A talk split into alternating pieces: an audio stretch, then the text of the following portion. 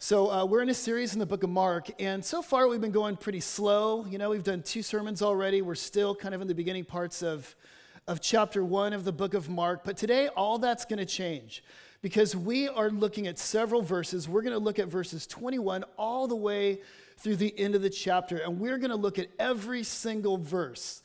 Now, I know some of you are saying, I'll believe it when I see it. Um, but we have got a lot to cover today. Thanks, Michael, for reading that long uh, passage of scripture. There's a lot there, but here's why we're going to look at the whole thing. This is why we're looking at this big spread of verses. Uh, from Mark 21 all the way to the end of the chapter, we, we, we essentially have one 24 hour time period. And so, what this is essentially is the day, one day in the life of Jesus of Nazareth. So, what Mark is doing here is he, he's essentially trying to say, hey, look, this is what Jesus' ministry looked like at ground level.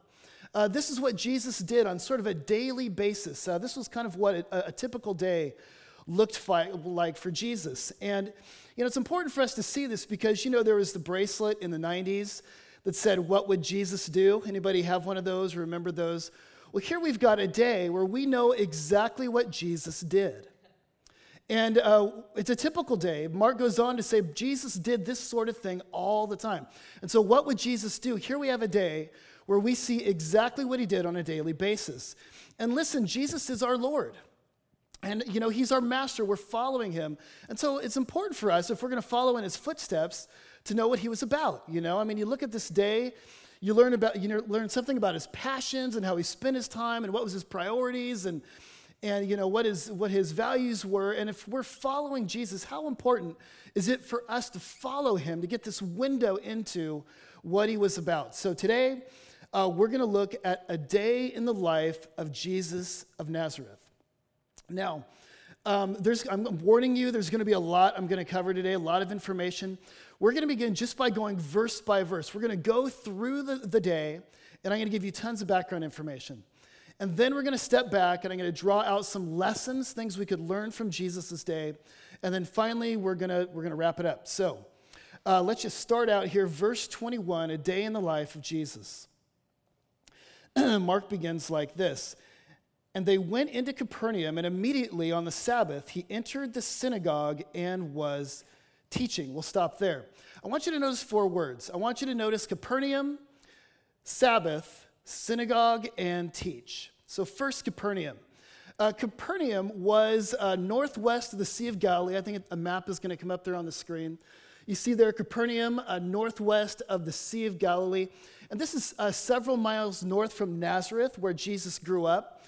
But I want you to think of Capernaum as Jesus' sort of home base for the few years that he was in the public eye.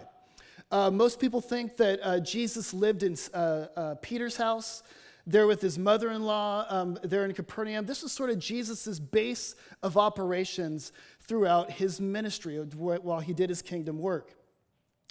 and so this is Capernaum. And then I want you to notice that the story begins on the Sabbath. Now, the Sabbath is the Jewish day of worship and rest.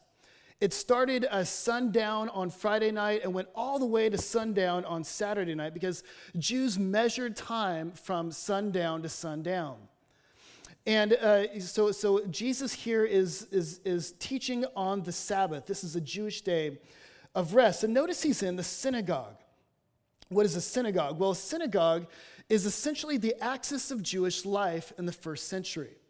So uh, children were educated in the synagogue all week long, and then on Saturday morning, they, the whole village would come together for the weekly synagogue service. And uh, what was the synagogue service? What did it look like? Well, it essentially had these four elements. Uh, it began with prayer, followed by a public reading of the Torah, which is the first five books of Moses. And then there was, following that, there was a public teaching, sort of somebody would get up and do what I'm doing now, teach and explain the Torah, the Bible, the Old Testament, and then it would end with a benediction. And what I want you to see here is this was a, this was a time that was essentially teaching focused. So it says here that, uh, you know, Jesus got up to teach. That's the next phrase. It's because this was what they did essentially in the, the synagogue. They would teach. And it's important for us to know that Jesus was a rabbi. I mean, uh, you know, Jesus was, a rabbi is essentially a teacher, and this is what he did. And, you know, uh, synagogue was so interesting about it is there, there were no um, hired leaders that uh, ran the ministry of the synagogue. It was run completely by volunteer. So you had sort of a ruler of the synagogue, but this was done on a volunteer basis. And, and they would, uh, if you were lucky, there'd be a visiting prominent rabbi who would come in and give the lesson for that day. And so today, uh, G- where we're looking at here, Jesus is the one who gets up to teach, and he's here in the synagogue. I've got a picture of a first century synagogue. Hopefully, it'll come up on the screen. This is a synagogue that was in Capernaum. And this particular synagogue was built in the fourth century, so it's much later than the one that Jesus was in. But I want you to notice that on top that this is a, a, sort of a lighter synagogue on top of darker ruins. This is a dark uh, black basalt foundation. And it was set right on the original synagogue there in Capernaum. So, what that means is that this synagogue, if you stood right there in the middle, which you could do today if you went to Israel, you'd be standing right where Jesus spoke here in Capernaum. It's pretty amazing. Love to go to Israel and do that. But here he was teaching in the synagogue. Now, notice that when Jesus taught, it says that he taught with authority. This is um, something that would have been absolutely different, um, and all the, the people present would have noticed the difference. Uh, you know, a, a, rabbi was someone that, you know, or a scribe, they would talk, you know, in synagogues, and think of them as sort of uh, Bible scholars, you know, they were experts in the Torah, sort of seminary professors. And, and the way they would teach, if you were a teacher of the Torah, you'd get up and you would quote other teachers of the Torah. And so essentially it would be like, here's um, you know, Deuteronomy 5, and here's what Rabbi so and so says about this passage, and here's what the other Rabbi so and so says about this passage. If you've ever heard a Jewish uh, teaching, you know, you listen to them quoting all these scholars, and at the end you're like, well, what, what do you think? about what's, what's been said in this passage. But when Jesus got up, he, they heard something completely different. Jesus taught as one who had authority, not as, as the scribes and the teachers of the law. And we know that in Matthew, Jesus would say something like this You've heard that it was said, but I say to you. And he would just lay down this straight up authoritative teaching from the Bible. And people were amazed at this. And this word authority, in Greek, it's the word exousia. And it's the word where we get our word author from. Author comes from exousia. And literally, it meant out of the original stuff. And so when people listened to Jesus, he wasn't just clarifying what they already knew. His listeners sensed that somehow he was explaining the story of the world as the author. And they were amazed at his teaching. It was so different from all the other teachers. Now, notice what happens next. Jesus is teaching, and then it says, immediately in their synagogue, this is verse 23, there was a man with an unclean spirit. And he cried out, What have you to do with us, Jesus of Nazareth? Have you come to destroy us? I know who you are, the Holy One of God. Now, so what happens? Jesus is teaching, and then immediately a man with an unclean spirit runs into the synagogue. Now, uh, when, he, when it says here unclean spirit, this is, this is talking about a man with a demon. A man with a demon. Um, and, and as he came in here, notice that he looks at Jesus and he's immediately threatened.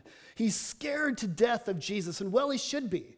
Jesus is encroaching on his turf. You know, the, the kingdom of God is breaking into the world, and here is Jesus Christ breaking into this demon's t- uh, territory, and he's furious and he's terrified. And what's amazing in the book of Mark is when you look at the demons, uh, all the way through the book of Mark, nobody knows who Jesus is. All the people are confused about who he is. The demons are the only one who know exactly who Jesus is. And notice he begins to name Jesus. He says, I know who you are. You're the Holy One of God. Now, what's going on there? Well, in the ancient world, when you encountered a spiritual adversary, they believed that one of the ways to gain tactical control over your adversary was to name them and to give their rank in sort of the spiritual hierarchy um, in sort of the de- demonic realm. And so, what this demon is trying to do is gain control over Jesus. He's trying to get tactical spiritual advantage. But notice it doesn't work. What does Jesus do? He looks at the demon and he says, Be quiet, come out of him. Essentially, Jesus says, Shut up, get out. It's not working for this demon. And this, you know, we read, but we read this and we think, well, of course, this is Jesus. This is what he does. But this would have been unheard of in the ancient world. This would have been absolutely unheard of. When you look at the ancient world, uh, there were rabbinic writings about exorcism. And uh, demonization was something of an epidemic of the, in the ancient world, like it is in some parts of our world today. And the rabbis had manuals, long, verbose uh, manuals on how to cast out demons. And they looked almost like magic manuals. They were filled with incantations and rituals and things that they would do to get rid of demons. And so they would always, you know, call upon higher authorities. And so they might call upon Solomon, who's a, you know, famous Old Testament figure, call on the authority of Isaiah to cast out the demon. And they would use all these sort of crazy rituals. And so they might go to a victim and hold up feces in front of the victim's nose to get the demon to come out. Or they might, might pour water over the victim's head to clean out the demon. Or there was another practice where they might drill a hole in the skull of a person to let the demon out. And, um, and then the person, if they survived something like this, would wear that little piece of bone as an amulet around their neck. And what's interesting, there's even actually graveyards have been dug up at this time where there are several people with holes in their skull. And so this is what they're doing. That you know, most of the rabbis they had to do all this rigmarole and all these incantations and and things to get the demon out. And Jesus, everybody's amazed because he just looks at the man and says, Shut up, get out now. You know, there's no Harry Potter going on. You know, there's no uh, you know, divination or incantation or spells or anything like that. It's just out. And notice, people are absolutely floored. And it says at once, 28, his fame spread everywhere throughout the sur- surrounding region of Galilee, Galilee. Now, Capernaum was on a north uh, south trade route. And so, if something happened in Capernaum, news would spread like wildfire. And so, uh, news of who Jesus was, was spread like a flash throughout the Mediterranean world. He became incredibly popular. But let's keep on reading. Jesus' day is not over. It's, in fact, it's just getting started. Uh, look at verse 29. Jesus leaves the synagogue, and now what takes place is he goes into the house of Simon, Peter, and Andrew. And let's read. It says, Immediately he left the synagogue and entered the house of Simon and Andrew, James and John. Now, Simon's mother in law lay ill with the fever, and immediately they told him about her. And he came and took her by the hand and lifted her up, and the fever left her, and she began to serve him. And so Jesus is in the house of, uh, of Simon and Andrew, and he's ministering to his mother in law. Now, in Capernaum and in this sort of region of Galilee, there was no such thing as a single family dwelling. Uh, people uh, lived in what was called an insula complex. What was that? That was a complex, or sort of like a compound, where you would have four homes all clustered together. And the whole extended family would live in this home. And so upwards of like 50 or 60 people would live in these things.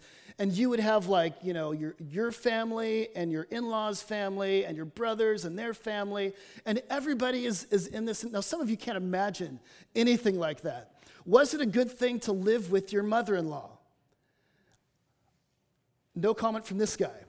Um, but, but, this is what it was. This huge extended family all living together. In the middle of these four houses was sort of an open air courtyard where they would do their laundry and their cooking and their socializing just right there in the middle of this sort of compound.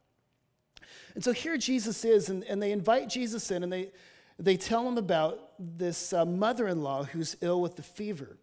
You know, Jesus has exousia, Jesus has authority. They've seen him cast out demons, and they think, well, he must have power over illness. And so they bring him this woman who's got a fever. Now, in the ancient world, a fever was a life threatening illness. You know, we get a fever, we take ibuprofen. But in, in that day and age, like this was life threatening. This woman's life was on the line. They bring her to Jesus, and what does he do? It says that he healed the mother in law. And then it says that she immediately got up and began to serve them, which is how it should be, right? I'm just kidding. 110%, uh, 110%. It's not like mother in law, you're better, get into the kitchen. Uh, don't read this as sexist at all. I want you to read this as absolutely total and complete healing of body and soul. Right? She's healed, and he doesn't just restore her to maintenance mode, but this is, this is about full, full flourishing. She is made into the person that God has created her to be. She gets up and she serves Jesus. So, this is incredible healing. And it takes place here in uh, Peter's mother in law's house. And notice here, it says that um, when he had healed them, it says that um, in verse 39, he went through all Galilee preaching. Oh, I'm sorry, let's go back to 34. And um, as he healed, um, verse 32, sorry. and evening at sundown, they brought to him all who were sick or oppressed by demons. And the whole city was gathering together at the door. And he healed many who were sick with various diseases and cast out demons. And he would not permit the demons to speak because, again, they knew him. So news is traveling fast. It's the end of the Sabbath day. The sun has gone down, and so people are free to run to the house, and people do. People, hundreds of people showing up on Simon Peter's front yard. And Jesus begins to heal them. And he's staying up late into the night, healing people who are demon possessed and sick, and probably meeting all sorts of crazy people who are saying all sorts of weird things. But Jesus is caring for their needs late into the night. But then notice it says in verse 35, the story keeps going. And rise, rising very early in the morning while it was still dark, he departed and went into a desolate place, and there he prayed. And Simon and those who were with him searched for him. And they found him and said to him, Everyone is looking for you. And he said to them, Let us go to the next towns, that I may preach there also. For that is why I came out. And he went out throughout all Galilee, preaching in their synagogues and casting out demons. And so, after a long night of hard work, what, did, what does Jesus do? Does he sleep in? No, he gets up early in the morning and it says that he goes to a desolate place. And this is the word for wilderness or desert. It's all the way through chapter one of the book of Mark. Um, he's out there in the desert and he's there to get away to pray. Now, notice Simon Peter, who's sort of acting as Jesus' PR man, uh, you know, his stage manager, runs out and says, Jesus, what are you doing? What are you doing out here? You're blowing up in Capernaum. You know, you're trending all over Twitter. You know, New York Times is on the phone. Jimmy Kimmel wants an interview. Uh, you know, Rolling Stone wants to talk to you. And Jesus says, No. He says, I'm not going to stay here. He comes out of his time of prayer and he says, We're going to go to the next town because I am here to preach. This is why I have come. So Jesus comes out of this time of prayer with incredible focus incredible energy, incredible clarity. And it says here that he went around and essentially did the same thing all over, Gal- over Galilee, Galilee. So essentially, this is a typical day for Jesus. Uh, this is what he did, this was his rhythm, this is what he was all about. And so we're going to stop there. We're going to finish the chapter uh, in a few minutes, but we're going to stop there. And I want to give you three things about a day in the life of Jesus. Right, we've gone through the story. Now I want to step back. I want to give us three lessons that we can learn by looking at this day in the life of Jesus of Nazareth. And here's the first one I want you to notice that Jesus balanced his time between the synagogue and the home. He balanced his time between the synagogue and the home. So, in other words, Jesus did his work both in the gathering of God's people, in a big building with, you know, with prayers and teaching, but he also did his work in homes in his mother in law's atrium, you know, throughout the week. Or, in other words, Jesus was all about the both and. He was all about doing work in the gathering community of faith. He was also about doing work in the scattering throughout the week of the community of faith. Jesus was about doing both. In other words, um, as Christian always tells us in Discovery, Jesus had a rhythm in his life. It was a rhythm of worship in the, in the synagogue Saturday, and then worship throughout the week in his neighborhood, in, in his house, uh, among the people of Galilee. And this might challenge people who don't like going to church, frankly. There's a myth right now that Jesus was sort of a sort of first century traveling hipster. Like, you know, he, he was you know, like he was this very anti-established guy who didn't like organized worship or organized religion. He just kind of wandered around and, and, you know, read poetry and spoke prophetically against the establishment. But notice here, Jesus Christ begins his ministry in the synagogue. This is not a guy who is against the organized worship of God. He was there on Sunday or Saturday. Corporate worship was a huge value for him. And you know, it's popular for, for people to say today, you know, ch- corporate worship, church is not all that important. You know, uh, I read a blog the other day that actually said um, Jesus was not about information, he was about transformation. Now you think about that. I mean, sure, I mean, Jesus was about transformation, for sure, absolutely. But listen, Jesus was a rabbi, and rabbis taught. And Jesus was all about the local synagogue. He was not one who said, Look, I don't need church. I don't need another lecture. All I need to do is sit with my Bible at home in the woods. Jesus was all about the local church. He, in fact, Jesus believed it was really important for him to get that sort of, uh, uh, you know, service of worship and prayer and teaching and confession and benediction. I mean, this was something that he thought fed his soul and fed the souls of others. He was all about gathering in the local community. The question is are we? Do we value the local church? Now, all of you are here, so I assume you do. But is, it is, is it something that we make a priority? Because things happen here. Jesus does work here in a very special way that doesn't happen anywhere else. You know, there's this preacher, Martyn Lloyd-Jones, from about a century ago, and he was this amazing preacher. I love his sermons. And he was right at the time where they were starting to record messages, and he wouldn't let anybody record him. And they said, Look, this is technology, you got to let people record you. And he says, No, no, no. I don't want people to miss out on the whole service. And he used to say, if they just listen to a recording, they're going to miss the thunder and the lightning. And so, listen, there is healing and there is power and there is thunder and lightning that happens in the gathered community as we confess our faith, as we listen to teaching, as we pray corporately. God is doing, Jesus is doing work here. And I don't want you to miss out. And so, are we prioritizing the gathered community of corporate worship? But also, Jesus wasn't just about that. Jesus also did work throughout the week. Now, notice here that Jesus uh, spends almost probably more time in the home of Simon and Andrew, ministering not only to Simon's mother-in-law, but everybody else, hundreds of people on his front, you know, porch. And so for Jesus, his home was almost a, an outpost. It was almost a base of ministry and mission.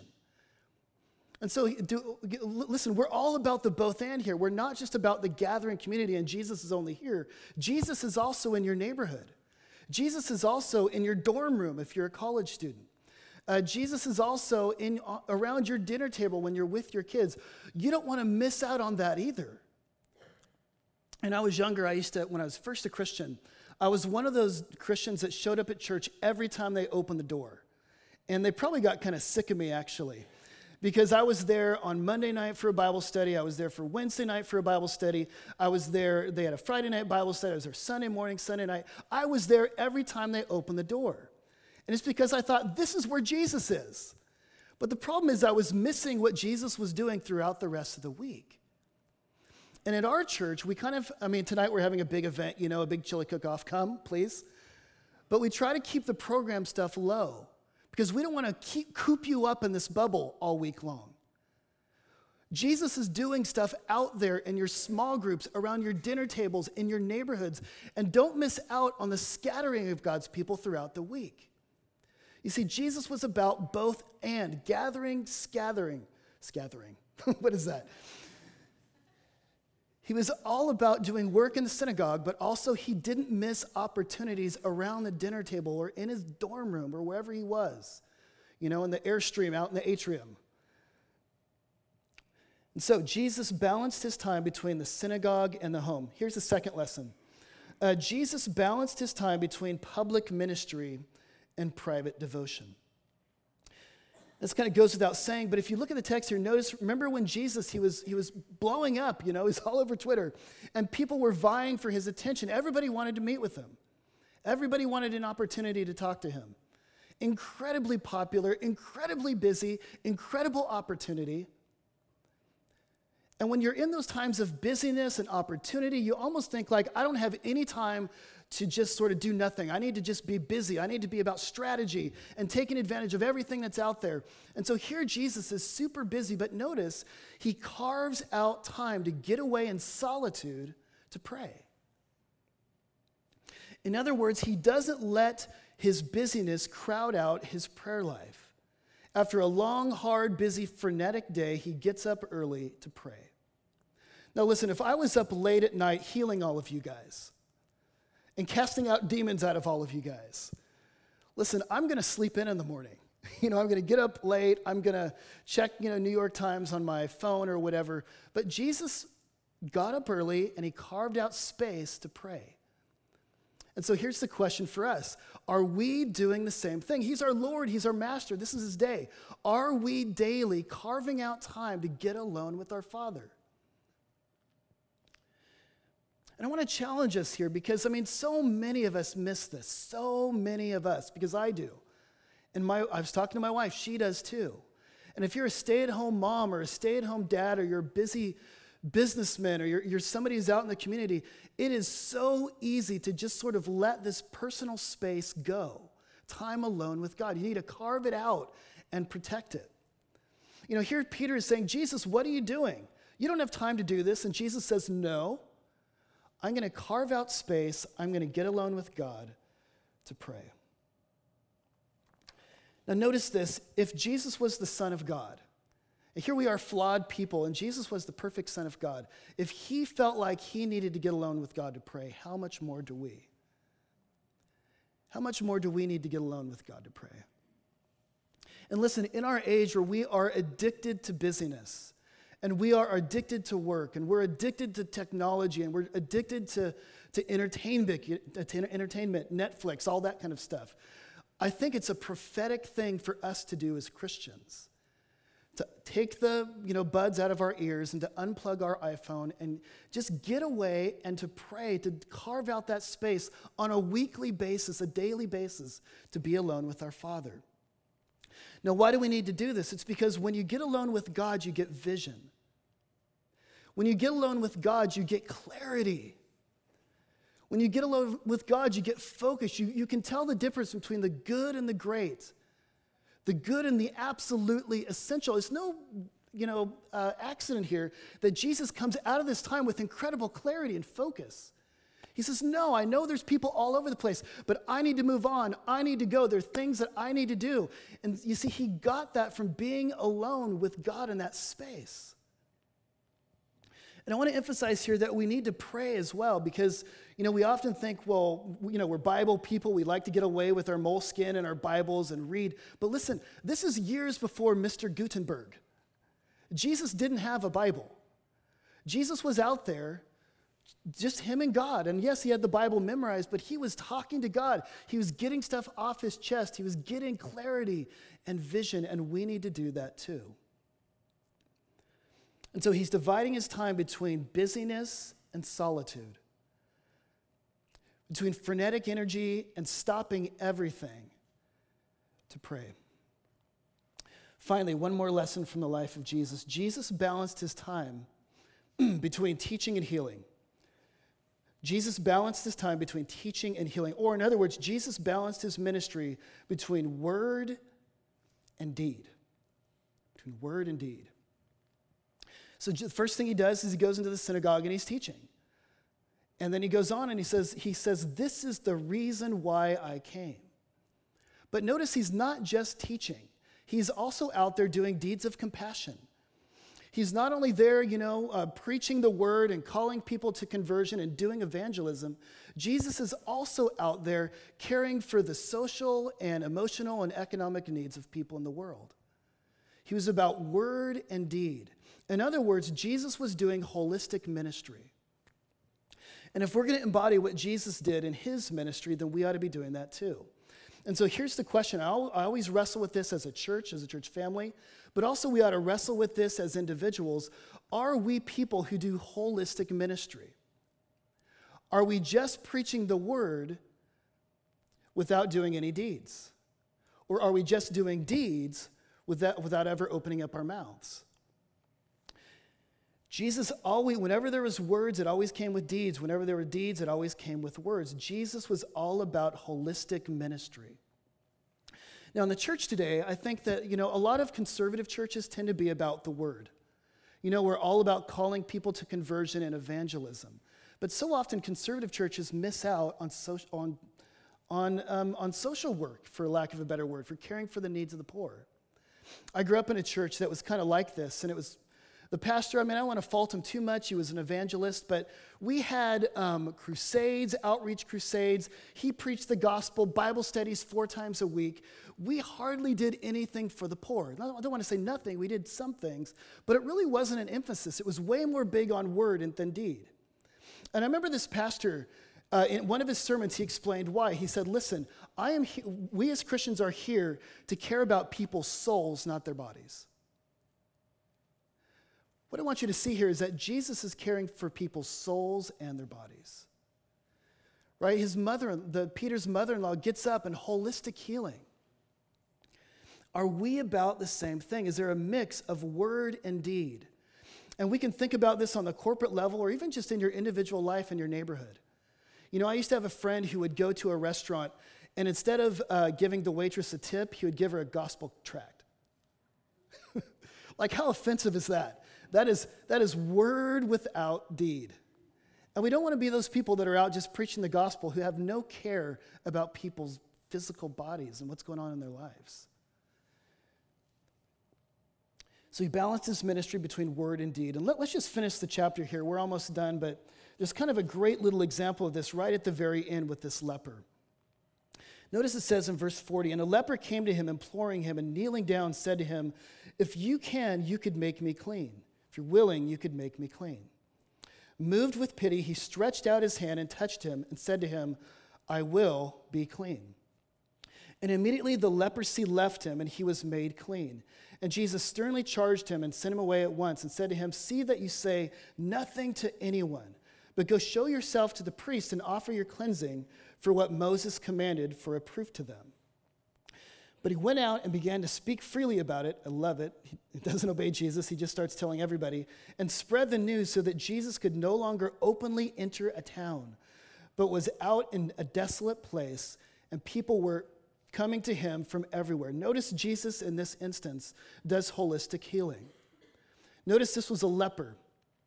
And a leper in those days is somebody who had a physical illness, like they would get boils on their body and fingers and toes would fall off. They would look very monstrous. I mean, it was a horrible physical condition that you'd have incredible pain until you died a decade after you contracted it.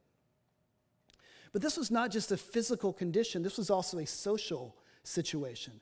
Because if you were a leper, you were ostracized from the community, right? If you came in within 50 feet of a person, you'd have to yell out, unclean, unclean.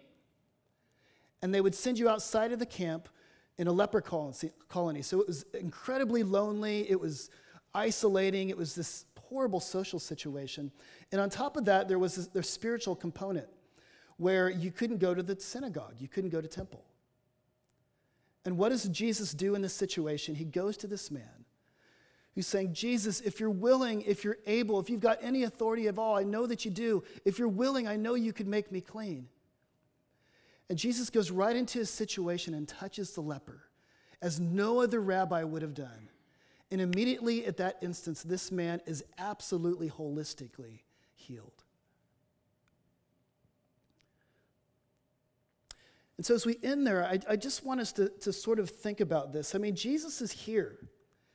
Just as Jesus was there in the synagogue teaching and healing, Jesus is here teaching and healing. And listen, so much of this holistic ministry, you know, listen, we're going to all be healed one day when Christ returns. But even now in our lives, there are many of you this morning who are suffering physically. And there are many of you this morning who are suffering spiritually in some sort of addiction or other sort of pattern. There are others of, of, you that are suffering emotionally and socially, where your relationships are not right, and, and you know, you're just, you're just not whole this morning. I want to end today by just, let's just bow our heads. And I just want to recognize that Jesus Christ wants to do his work. And if you're here this morning as, as your eyes, everybody's eyes are closed and your heads are bowed, if you have a need this morning, whether it's physical or emotional or spiritual, I want you to just raise your hand because I want to pray for you. Listen, Jesus Christ is here, and every single one of us is broken. And there are some of us here who are, are, are, you've got some sort of illness, and there are others of us here who are suffering with broken marriages and broken relationships. Jesus Christ says, This is why I have come, both preaching in word and in deed. So if that's you, I want you to raise your hand, and um, I'm going to just pray that Jesus Christ would do his work. Father, we thank you that, Lord, you model for us a word and deed ministry. You model for us a life of balance, Lord, where we're here at church, but we're also getting alone. We're, we're with our families and our homes. And God, in all of that, we want to acknowledge that many of us are broken. And Jesus, we need more than just for you to model for us, we need you to heal us. And so this morning, I pray for all of those who, in faith, are coming to you like this leper. And they're saying, Jesus, have mercy on us. We're struggling with illness. We're struggling. We need your healing. God, we, we cry out for you this morning. Thank you that you took our stripes. Lord, you took our sin upon yourself. You were crucified outside of the city so that you might bring us in and make us whole. We pray that you would do that for us this morning. In Jesus' name.